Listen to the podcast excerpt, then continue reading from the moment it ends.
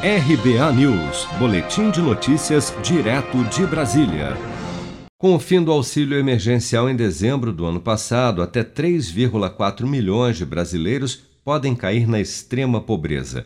Isso significa que essas pessoas, de acordo com a linha de corte estabelecida pelo Banco Mundial, terão que sobreviver caso nenhum outro benefício substitua o auxílio emergencial com menos de 10 reais por dia.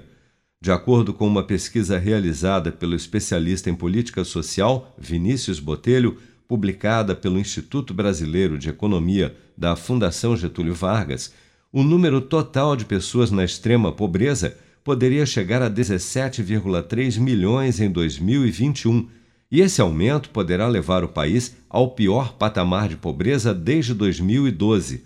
Segundo o pesquisador, em razão da pandemia, muitas pessoas perderam a renda do trabalho e o auxílio serviu como um compensador dessa queda. Porém, como até o momento não existem alternativas para substituir o auxílio emergencial, o cenário da pobreza no Brasil deve ficar ainda mais preocupante.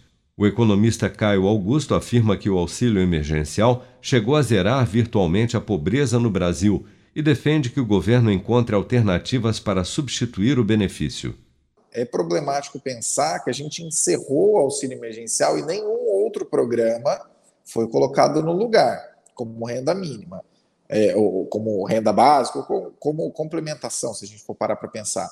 E isso tem um impacto direto, né? Como, como, essas pesquisas têm saído agora, né? mais de 20 milhões de pessoas vão ser jogadas na extrema pobreza novamente com o auxílio emergencial em um, em um período em que havia estado de calamidade, ou seja, as regras fiscais estavam todas suspensas, né?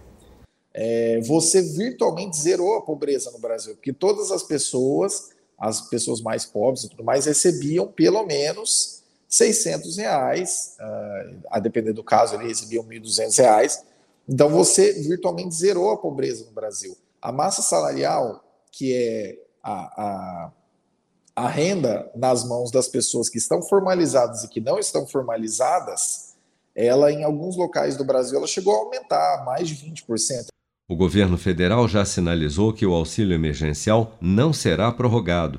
Porém, o senador Alessandro Vieira, do Cidadania de Sergipe, apresentou o projeto de lei 5.495 de 2020, que estende o auxílio emergencial e prorroga o estado de calamidade pública até o fim de março de 2021. O projeto ainda não tem data para votação.